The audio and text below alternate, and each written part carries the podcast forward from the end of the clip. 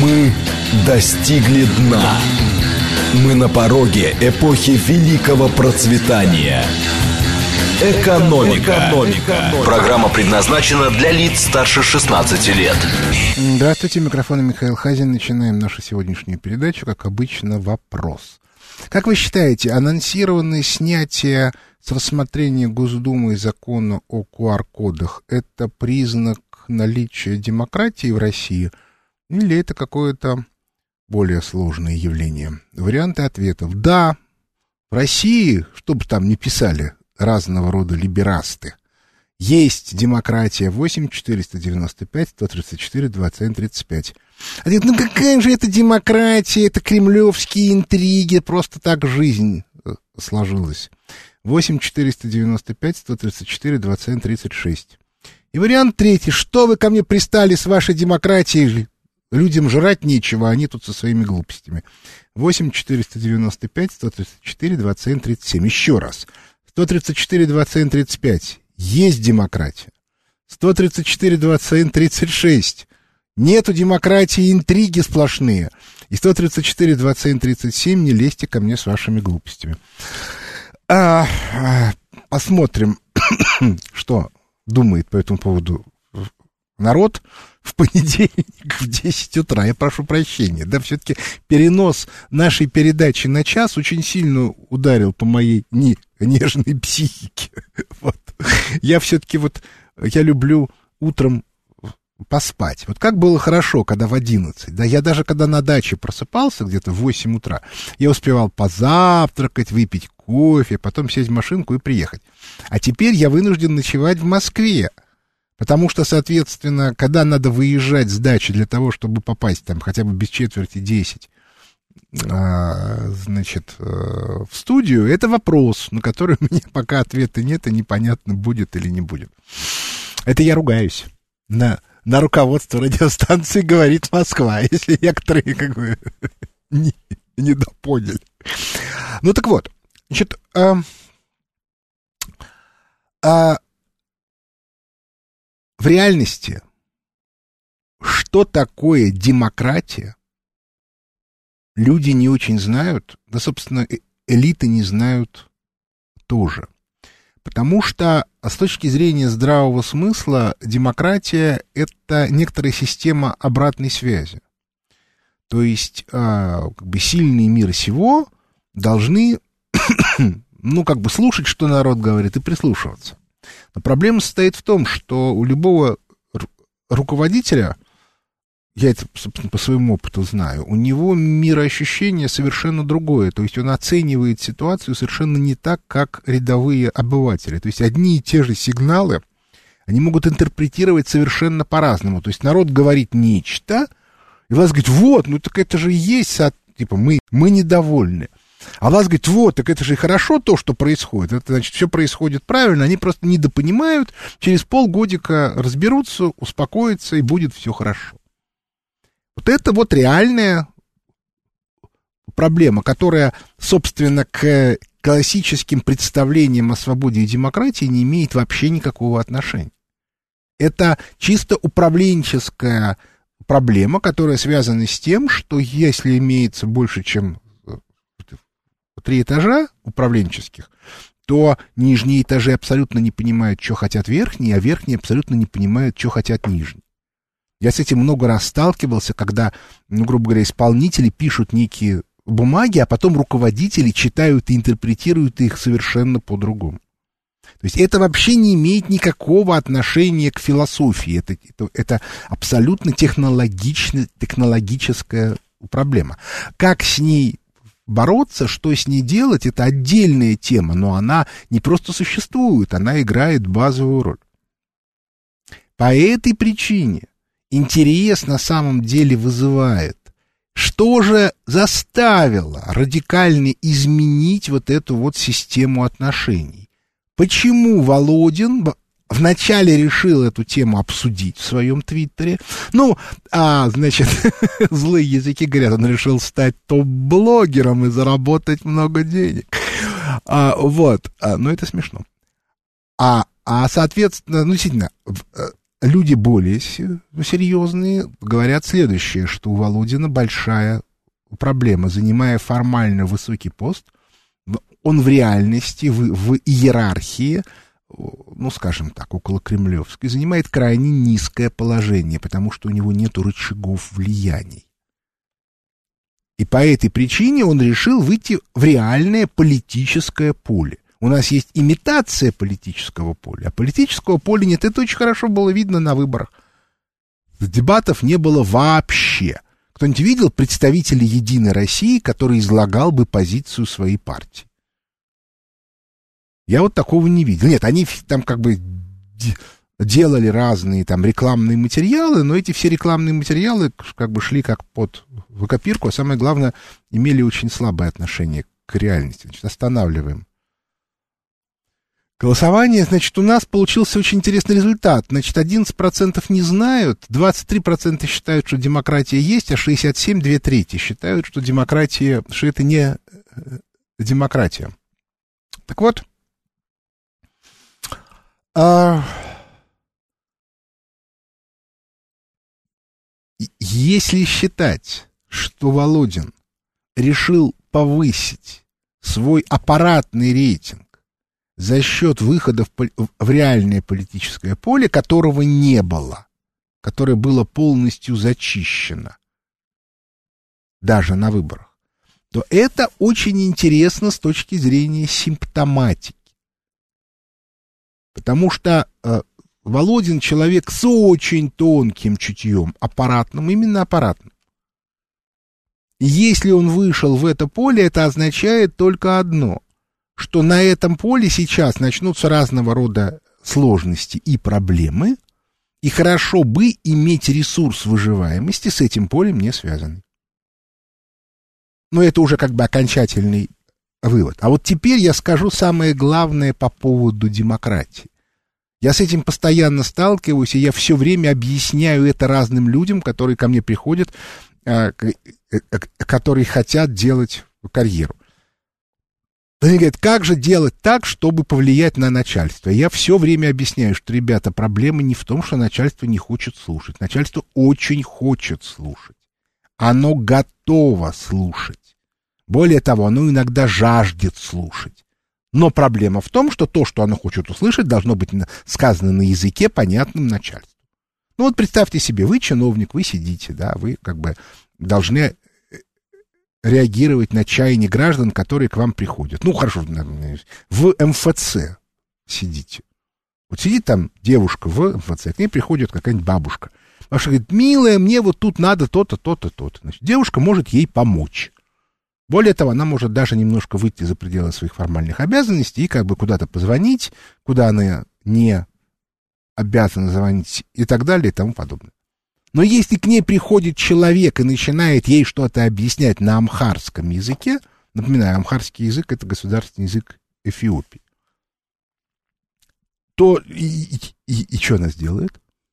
Вот это ключевая проблема нашей современной жизни. Людей при советской власти людей специально учили. Причем учили и людей, и чиновников. ну, то есть, как бы, государство все время создавало такую службу переводчиков, которые обеспечивали механизм обратной связи и снизу вверх, и сверху вниз. А последние 30 лет такого механизма не было. И выросло поколение чиновников. Ну да, разумеется, чиновники 90-х годов ничего, кроме как распиливать бюджет, не, не хотели. И сегодня есть такие чиновники. Но есть и другие. А уж политические это чиновники, они так всегда очень хотели знать, что народ думает, потому что народ — это колоссальный аргумент, аргумент совершенно колоссальной силы в рамках аппаратных политических разборок. Типа «за мной народ». Так вот, а Володин создал ситуацию, при которой за ним народ и все остальные вынуждены к этому прислушиваться. То есть человек блестяще разыграл комбинацию. Для чего он ее разыграл, мы не знаем. Но он ее разыграл. Но это означает в том числе, что кто-то послал ему правильный сигнал, что это не просто народ возмущается против QR-кодов, а что, соответственно, это ситуация, которую можно использовать. Так вот, весь фокус состоит в том, что если народ хочет, чтобы демократия была эффективной, то нужно а, объяснять руководству, как он, как он может это чаяние э, народа использовать. Кстати, в Соединенных Штатах Америки для этого существуют специально обученные люди. Частично это лоббисты, частично это политтехнологи, которые придумывают, как активность народа, типа вот этого хотим, а вот этого не хотим, использовать как инструмент в политической и аппаратной схватке. И иногда получается очень, очень удачно. Кстати, в, в тех же Соединенных Штатах Америки произошел вот э, абсолютный, соответственно, перекос. Фактически в США всю клинтоновскую команду отстранили от власти. И пришла к власти другая команда, вот Салливан и компания. Салливан, кстати, ну я как бы уже я не буду и в обзорах фонда Хазина, который, вы, который вышел в субботу, и вот 17 минут тому назад вышла английская версия, приводятся цитаты из Салливана, где он закрывает МВФ и Мировой банк, то есть Бреттон-Вудскую систему. Желающие могут посмотреть, это же, э, это же цитата есть, ее привел Соловьев э, в, в том последнем вечере с Владимиром Соловьевым, в котором я принимал участие. Не помню, в четверг это было или в пятницу. Мне уже это... это... Забываю. Слишком много времени прошло, аж целых два или три дня. Вот. А почему это произошло? А потому что они поняли, что народ в Соединенных Штатах Америки в связи вот с этим кризисом впал в состояние дикого раздражения. Отлично. И они под это дело выгнали вот эту вот значительную часть пресловутого глубинного государства. Сказали, а вы не соответствуете. Точно так же. Точно так же э, они фактически ликвидировали вице-президента Камалу Харрис. Вспомните, когда Байден только стал президентом, только и было слухи ходили, что он через три месяца уйдет в отставку, и Камала Харрис станет президентом. А сейчас от Камала Харрис разбегаются люди, потому что они понимают, что она стала токсичной с точки зрения продолжения политической э, карьеры. Та же самая картина. Тетенька оказалась неадекватна требованиям, чаяниям народа. Так вот, э, на самом деле, Володин молодец. Кстати, я думаю, что если это получится, то молодец будет не только Володин, но и, и Мишустин, потому что министерства будут сильно возражать против отмены этих законов. И Минздрав, и еще там кто-то, потому что эти законы, это же выделение больших бюджетов. То есть они уже эти бюджеты учли в своих расчетах, они уже их мысленно попилили, и тут какие-то Володин, какой-то Володин, значит, начинает им вставлять палки в колеса. Они будут сопротивляться. И я думаю, что ми, как бы тут еще свою роль и, и, Мишустин сыграет. Более того, у меня имеется подозрение, что Володин, прежде чем э, сделать свое заявление, с Мишустиным поговорил. Это, этого аппаратная этика требует. Ну, посмотрим. Это как бы не проблема. Это мы все узнаем. Тут вот мне пишут телеграм-канале глупости. Михаил, все проще, 24-й год, все начинают потихоньку бороться. Вот не надо нести пургу про транзит. Уже же видно невооруженным глазом, что первый вопрос, который будет решен до 24 -го года, это раздел мира на валютные зоны. Вам Путин продемонстрировал. Сначала он приехал в Италию к Моди, а потом на следующий день начал разговор с Байденом. Я не знаю, была ли это ну, как бы договоренность с Моди согласована еще в Женеве, или, или это была инициатива Путина, но с точки зрения любого наблюдателя все абсолютно очевидно. Путин с Моди выступает единым фронтом. Ну и чё? Поэтому до тех пор, пока не будет новой Ялты, пока не будет новой конфигурации, обсуждать 24 год бессмысленно. Мы даже не очень понимаем, в каком государстве мы будем жить. Уже есть разные варианты. Поэтому, ну, не надо нести пургу, да, э, в Индию, в Индию, в Индию, к моде. Это же очень смешно. Эм, все эти транзитеры, их волнует одна единственная вещь. Ну, значит, не их, а, тем, кто, а тех, кто им деньги платит. Их волнует исключительно их место на этом празднике жизни, где они будут после 24 года. Но при этом все это напоминает, я, я уже этот пример приводил, да, Кабул, последний американский самолет по порулежной дорожке выруливает значит, на взлетно-посадочную полосу. Его облепили, да, во все места, где можно зацепиться, разного рода бывшие чиновники предыдущего афганского режима. А, а дальше едет, значит, эм, такой джип, в джипе сидит корреспондент, ну, скажем, BBC. У него такая длинная-длинная-длинная палка на конце микрофона, и он сует под нос, значит, этим чиновникам, которые, значит, уцепившись за самолет, и говорит, «Э, простите, пожалуйста, вы, вы не прокомментируете текущую политическую ситуацию. Вот, вот они и говорят про транзит. То есть вот для, для, для них взлет этого самолета это и есть транзит. Ну, пускай это их волнует, да, когда они там то ли их, значит, закроют этими стойками, которые закрывают э, эту штуку, в которой прячутся шасси, то ли они умрут от недостатка кислорода в полете, то ли они замерзнут, то ли они упадут.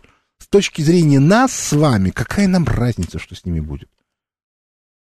По большому счету. Это, конечно, не гуманно. Вот, поэтому я вообще не вижу никаких проблем.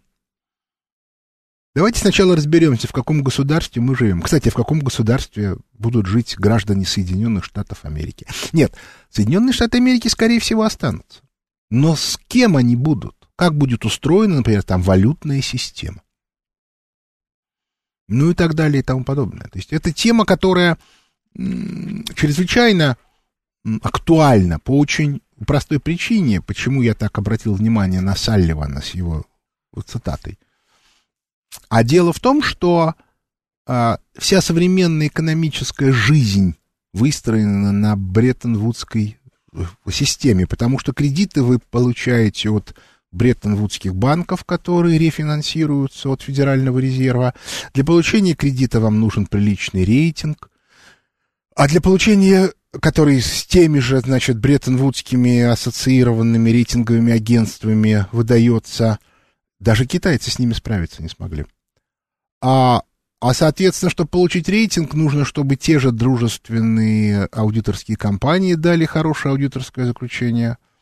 А чтобы получить это хорошее аудиторское заключение, нужно э, как бы заплатить много денег консалтинговым компаниям, которые вам объяснят, что делать можно, а что делать нельзя. Ну и так далее и тому подобное. Это абсолютно типовая история.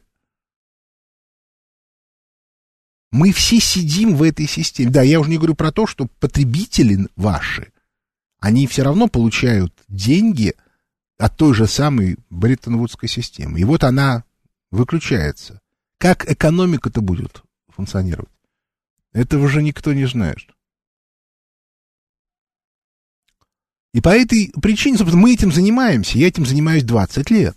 Я напоминаю, что неизбежность развала мировой долларовой системы на валютные зоны была подробно описана в книжке 2003 года. 18 лет прошло. Ну, дальше, опять-таки, можно процитировать Махатму Ганди о том, что как бы сначала вас игнорируют, потом вас ненавидят, потом с вами воюют, а потом вы побеждаете. Ну вот, собственно, так и произошло, да, вот там был момент, до сих пор еще существуют газеты, которые себя строят, э,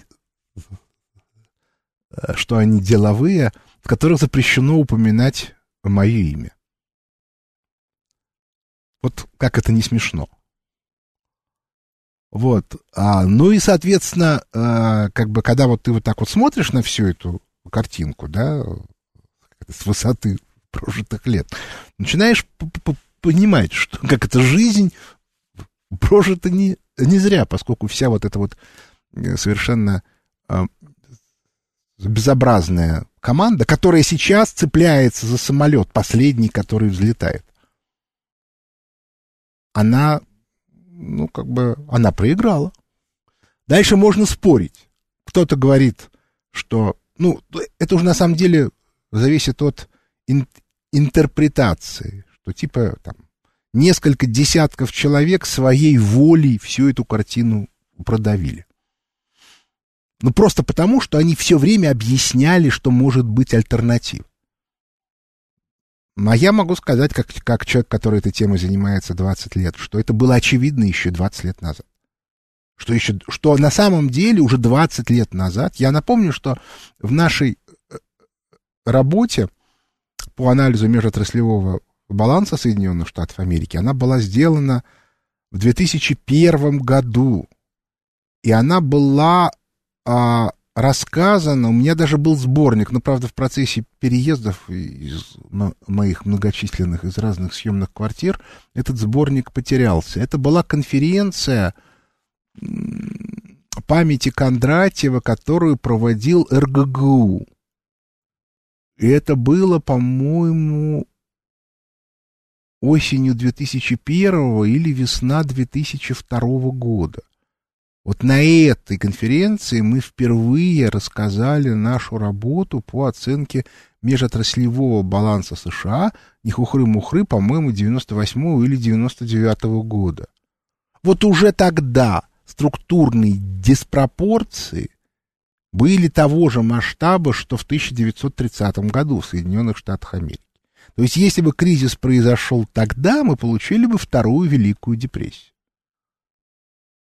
Ну, а дальше си, си, ситуацию вытащили и, и тянули какое-то время. Кризис начался в 2008 году, когда уже эти диспропорции стали в полтора раза больше, а его продолжали тянуть. Ну и поэтому то, что будет вот сейчас, будет очень э, серьезно. Но объективные обстоятельства привели к тому, что те люди, которые закрывали глаза, вот команда Клинтона, ну, собственно, Обамовская команда, она закрывала глаза на кризис. И Байден шел под этим лозунгом, что все будет хорошо, все будет под контролем, туда-сюда. Но, соответственно, два месяца его хватило. К середине марта он перешел на рельсы Трампа. И сегодня в Вашингтоне командуют очень интересные люди, демократы-патриоты клинтоновские демократы-глобалисты, демократы-патриоты. Это очень интересные э, люди, а, очень, мы, мы, мы, мы к таким не привыкли. Но вот посмотрите внимательно, что говорит Салливан, что он делает. Это очень интересная фигура в этом смысле. Так что демократия все, э, все-таки существует, только ее нужно правильно готовить. Перерыв на новости.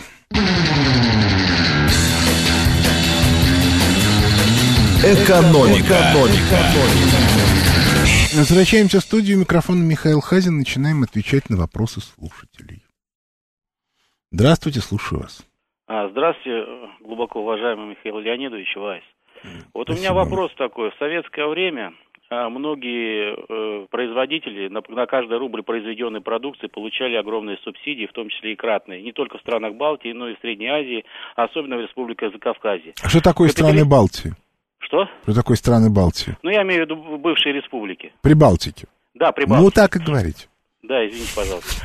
А в капиталистическом мире же тоже не все так идеально, особенно в рамках ХСР, когда та или иная коллизия, в том числе связанная с рентабельностью, самоокупаемостью, самофинансированием, заливается по имени, э, по, по линии ЕЦ, э, ЕЦБ, ЕБР под чутким руководством МВФ и Всемирного банка. Вот у меня вопрос в связи с этим.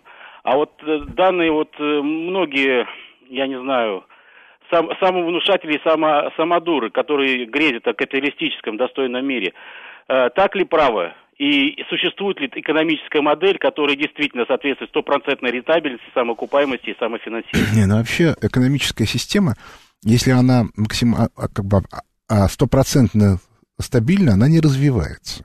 Это же абсолютно очевидно. По этой причине э, как только вы хотите развиваться, у вас немедленно возникают э, диспропорции, с которыми что-то нужно делать. Если вы сейчас начинаете помогать предприятиям деньгами, у вас и без того высокая инфляция, которая в Соединенных Штатах Америки сейчас 25% промышленная, она станет еще больше, и все вообще полетит в, тар, в тарары. Я вот все время объяснял, что в отличие от Путина, у которого, ну, есть три месяца, да, вот у него нет острой необходимости что-то категорически немедленно менять в течение трех месяцев. У Байдена трех месяцев нету. Потому что при инфляции промышленной, он не может с инфляцией 25% промышленной идти в предвыборную кампанию. А там лак, как, как меня учит Дима Джангиров, полгода. То есть, иными словами, самое позднее к началу лета инфляцию в Штатах нужно убрать. А для того, чтобы брать инфляцию в Штатах, нужно радикально изменить финансовую модель. Нужно ограничить финансовые перетоки, нужно отсечь наиболее капиталоемкие внешние источники. А кто у нас капиталоемкие? Это, значит, Китай, где высокая прибыль, но вообще вся Юго-Восточная Азия, не только Китай. А это Юго-Восточная Азия, это НАТО, ну и как бы и, и еще там по мелочи что-то. По этой причине я абсолютно убежден, что Соединенные Штаты Америки сейчас начнут финансовую революцию. Это, а, а, а, они, еще раз они не могут идти в предвыборную кампанию с инфляцией 25%. При, при, причем не только демократы, но и республиканцы. Да, республиканцы выиграют, но у них такие экстремисты могут к власти прийти, что ой-ой-ой. Поэтому это еще не все, потому что еще, соответственно, имеется категорическая необходимость что-то делать с с оборонкой, потому что если вы выходите, вам нужна совершенно другая модель а, безопасности, она требует вооружения, а с вооружениями США очень плохо. По этой причине э, они сейчас поддерживать предприятия, если и будут, то только внутренние предприятия реального сектора, которые работают на внутренний спрос. Так что тут сейчас будет много чего веселого и интересного. Здравствуйте, слушаю вас. Алло. Да. Михаил. Да, да. слушаю. Доброе утро. Ну, знаете, конечно, меня вот удивляет а, развал Советского Союза. Все вот, вот развалился, развалился. А вспомните еще после войны Ленинградское дело. Убийство Машерова, Кулакова, Романова, э, Медунова. Где эти наши коммунисты? Именно русские коммунисты. Значит, вы знаете, тут вопрос сложный кто там, кто кого и как, потому что про ленинградское дело я более-менее себе представляю, что это такое. Это как раз подготовка к транзиту сталинскому, то есть это уже была попытка ликвидировать самую сильную команду, э, грубо говоря, преемника. Преемником был Юрий Жданов, сын Жданова. И Ленинградское дело — это ликвидация команды Жданова. Жданова действительно убили — это и в этом смысле доктор Тимошук была э, права. Причем не только Жданова, по, по абсолютно такому же механизму убили Щербакова э, в ночь с 8 на 9 мая 45 года, когда человек, у которого был инфаркт, ему сказали, что у него инфаркта нет, и он поехал по машинам, значит, готовить разные торжества, уже было же известно, что подписано. Ну и в результате умер от повторного инфаркта. А, и со Ждановым была такая штука. Ему не диагностировали инфаркт, заставили его гулять, и он умер. А, и поэт, но, но если мы будем говорить про других людей, тут есть вопросы. Поэтому, как бы говорить о, о том, кто такие русские коммунисты и как бы чего, не, ну понятно, что вот, скажем, э, Горбачев, он, без, безусловно, русский коммунист. Даже вопросов нету. А, скажем, Гидар Алиевич Алиев, он коммунист, но не русский. Но это ничуть ему не мешало быть патриотом Советского Союза. Поэтому давайте мы не будем ситуацию упрощать. Вот. Все на самом деле было много более сложно. Здравствуйте, слушаю вас. Здравствуйте. Как вас зовут? А, Сергей, вот у вас передача интересная, да, вы 25% уделили внимание э, телеграм-каналу Володина, примерно 25% визиту Путина в Индии, примерно там 25% про э, кризис США. Я вот про эти 25%, что вы говорили про телеграм-канал Володина, который сейчас, у него там 162 тысячи подписчиков. Я вчера смотрел, что там делает в его телеграм-канале относительно вот этих законопроектов по QR-кодам комментариев, там примерно 70 тысяч комментариев. Вопрос задавайте. Вопрос такой, вот, а вот если вот Сейчас, допустим, Мишустин и Путин тоже зайдут в свои телеграм-каналы, да. Не кажется ли вам это, что а, во многом вот эти административные структуры, которые, на которые обращаются там всякие там администрация президента, они очень сильно будут скорректированы, то есть количество людей там будет сильно сокращено ввиду того, что они могут непосредственно общаться с народом в своих телеграм-каналах. Вы знаете, э, а, я уже объяснял, что э, либо с народом общаются нанятые пиарщики, и тогда это не общение с народом. Либо же имеет место сильное непонимание. На примере Путина я могу. Понимаете, поскольку я работал в администрации президента и готовил бумаги для президента, для Ельцина, я могу себе представить, насколько мироощущение у президента отличается от мироощущения рядового обывателя. Ну, просто в силу знания. Я уже рассказывал эту историю, что я с неким олигархом в самом начале 2000-х, у него должна была быть первая встреча с Путиным, а меня с ним познакомили, попросили, как бы, чтобы я его немножко проконсультировал на тему разговора с президентом, и он начал мне рассказывать, что он хочет президенту сказать. А я ему сказал, что президенту это будет неинтересно. Он очень обиделся, говорит, как же так, я занимаюсь важным делом, ответственным, туда-сюда. Я, а на что я ему ответил – знаете, вот представьте себе, что у вас будет 15-минутный ланч с Ворреном Баффетом. Он говорит, не, ну Воррен Баффет настолько больше меня, что я ему не интересен. Я могу быть интересен, например, там, заместителем его помощников, вот на таком вот уровне. То есть двумя этажами ниже. А я говорю, ну хорошо, а у Путина одних ядерных боеголовок полторы тысячи, а у вас их вообще нету. То есть, вот понимаете, это типичный совершенно пример, да, как вот Пугачев, который э, банкир бывший, когда он пять часов объяснял Гордону, что он ничего не понимает во власти. То есть он искренне считал, что он рассказывает, как его кинули, как его обидели, еще чего-то. А в реальности он показывал следующее, что он со своим деревенским менталитетом влез во власть, продемонстрировал, что он в ней ничего не понимает, и в результате его выкинули. Ну, то есть это он виноват. Кстати, такая же история была с Березовским. Люди, которые не понимали, что такое власть.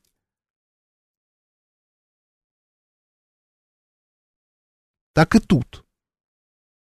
Если ты не понимаешь, что такое власть, то твоя попытка объяснить человеку власти, что ты думаешь по поводу того, что такое хорошо, что такое плохо, ничего кроме смеха не вызовет. Не, ну, разумеется, если этот человек уважаемый, то он там смеяться вслух э, не будет, хотя ему... Ну, ну, ну, ну, ну послушайте диалог Путина и Сакурова. Ну, Путин честно пытался объяснить Сакурову, дедушка, ты дебил. Ну, не лезь ты своими руками в некоторые темы. Будет только хуже. Ничего не понимает. Так что вот так вот. Здравствуйте, слушаю вас. А, добрый день. А, Михаил Подмосковье. Да, слушаю. Вот э, в связи с годовщиной развала Союза мне очень понравилось, вы цитировали четверостищее такое а, одного известного нашего сатирика, то ли э, Михаила Задорнова, то ли кого-то. А, звучит так. А, просыпаюсь в 6 часов с ощущением счастья. Нет резинки от трусов и советская власть. Это фольклор. А, ну, может быть, я не очень. Ну, такое меткое выражение, как говорится, не бою в глаз. Ну, саморазвал, что поделаешь, саморазвал. А, это не саморазвал. Это объективные обстоятельства.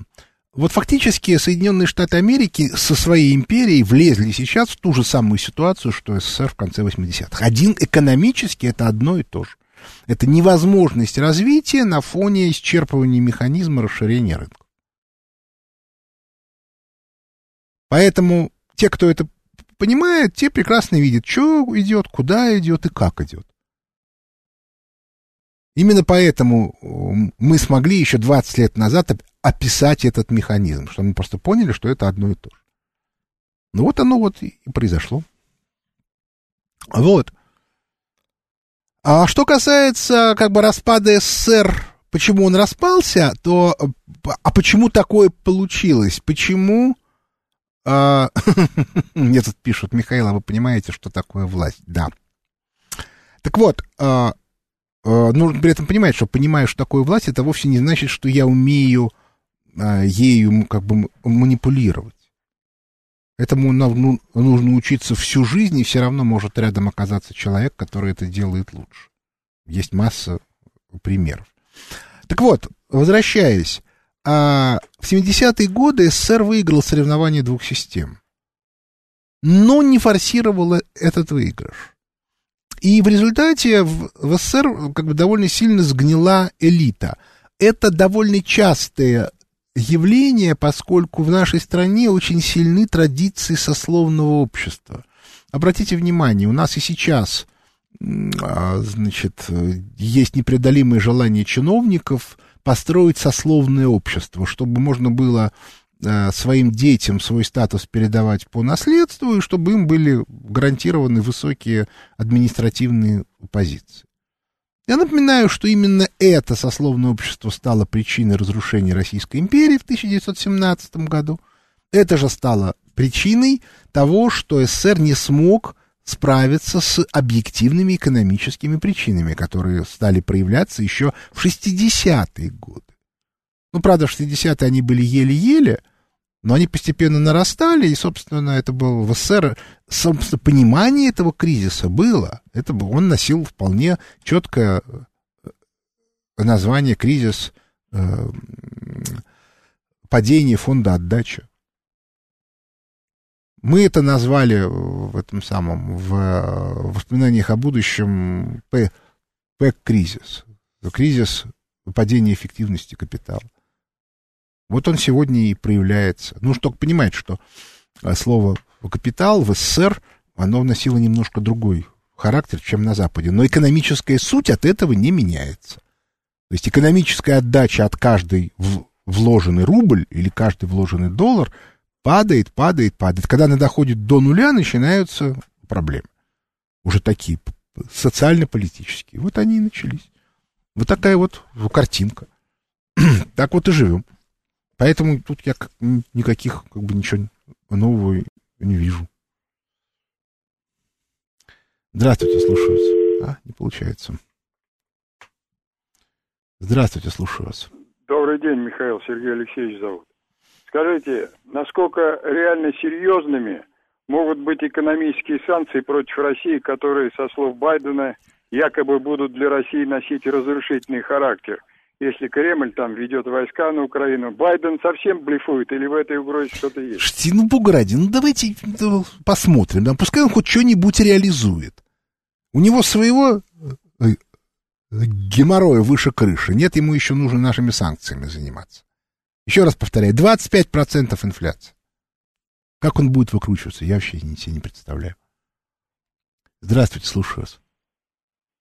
Алло, добрый день. Здравствуйте. Меня зовут Шамиль, я из Санкт-Петербурга. А, да. У меня тут такой вопрос. Э, мне было большим удивлением, когда я приехал в Санкт-Петербург, увидел, что большинство народа относится к государству, к его там, структурам, как к другу. То есть для меня это изначально государство это некий или, скажем так, неизбежное зло. А откуда вы приехали? Или из Дагестана. А, из Дагестана. Почему естественно? Шамиль может быть из Татарии, из Чечни, мало. Да, естественно, сори.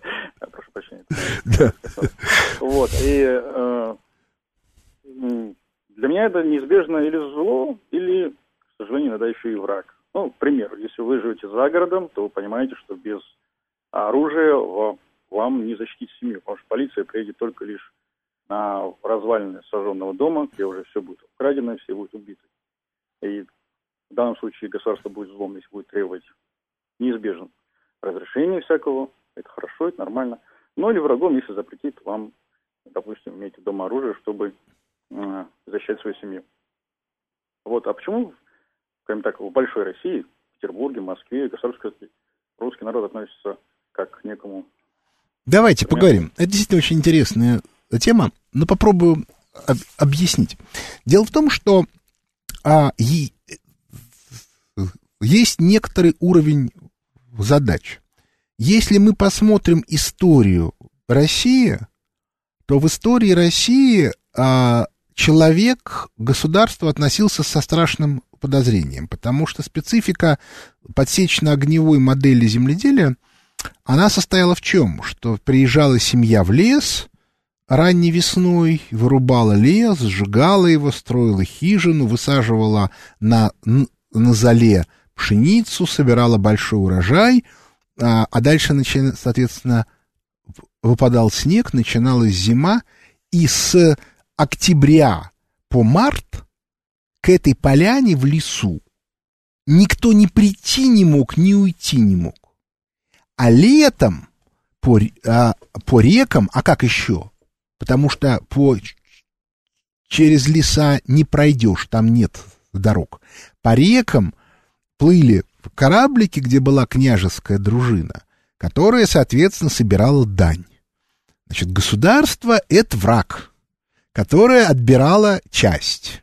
А пользы от этого государства не было никакого. До тех пор, пока не пошли внешние набеги.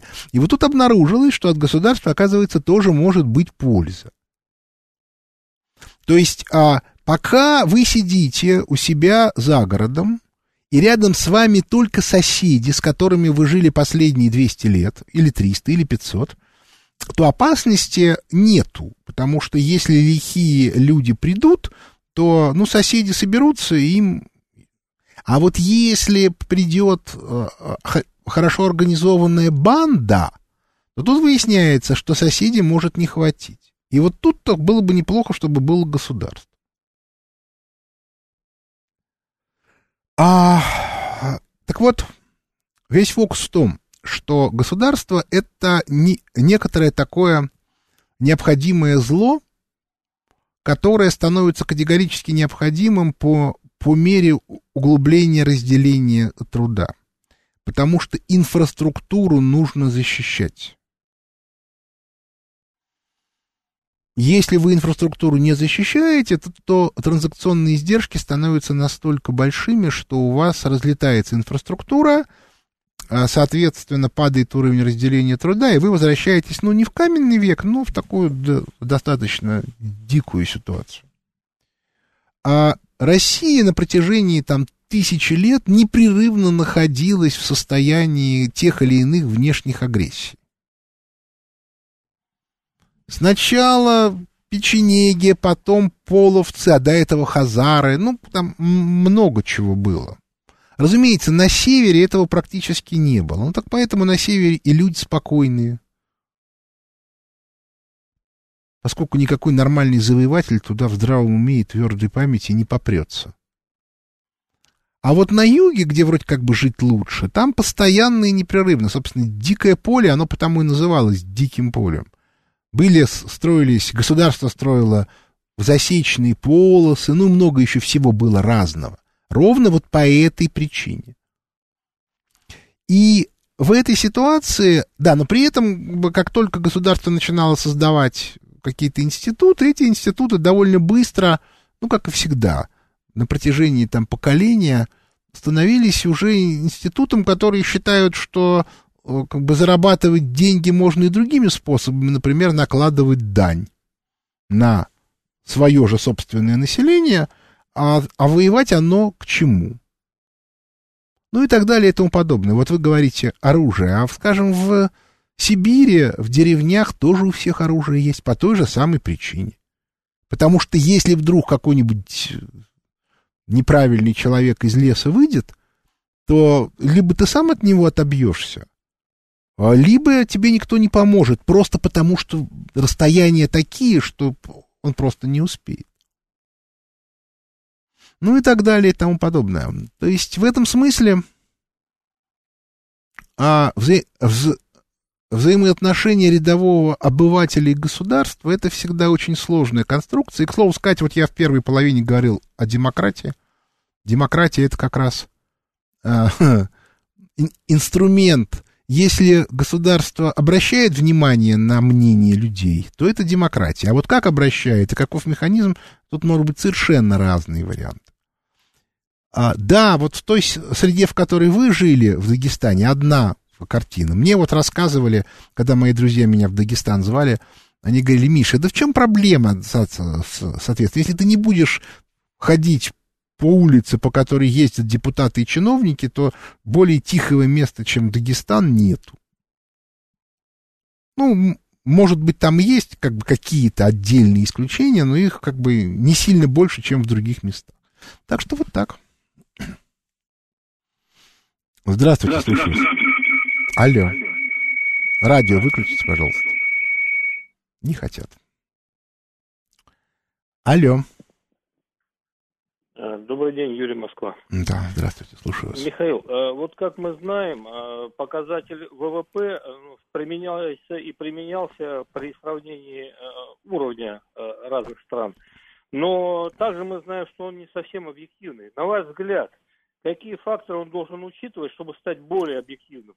Либо, может быть, надо два показателя друг с другом ставить и тогда сравнивать страны между собой. Ой, это очень сложно. Дело в том, что чем сложнее экономика, тем сложнее вычислять ее, ну, то, что называется, в натуральных показателях, как это делал СССР. Даже в СССР при всей сквозной статистике есть колоссальное количество информации, которую абсолютно невозможно было вычислить. То есть я просто знаю, что еще в 80-е годы при первичном расчете межотраслевого баланса разница, одна и та же цифра, но полученные из разных отраслей, ну, как бы встречные, да, проверки, отличались на 18%. Ну, то есть, ну, ну считайте, на одну пятую. А по мере усложнений системы, это вообще начинается катастрофа. ВВП был выбран именно потому, что это бухгалтерский показатель, добавленная стоимость с ним полегче. Вот, поэтому я даже не берусь вам сказать, как, а, как бы, как хорошо. Это отдельная, очень сложная тема. Да, наверное, можно улучшить, но как бы гарантировать, что это легко сделать, я бы не стал. И считать потом будет очень сложно. Поэтому уж, уж, уж лучше не трогать, да, к ВВП все привыкли. Значит, а, ну, как бы наше время подходит к концу. Напоминаю, что э, статистика в обзорах фонда Хазина. Ну, а все остальное слушайте новости, которые там я выступаю в разных местах. И говорит Москва. На этом наше время подошло к концу. Микрофоном был Михаил Хазин. Благодарю за внимание. До свидания.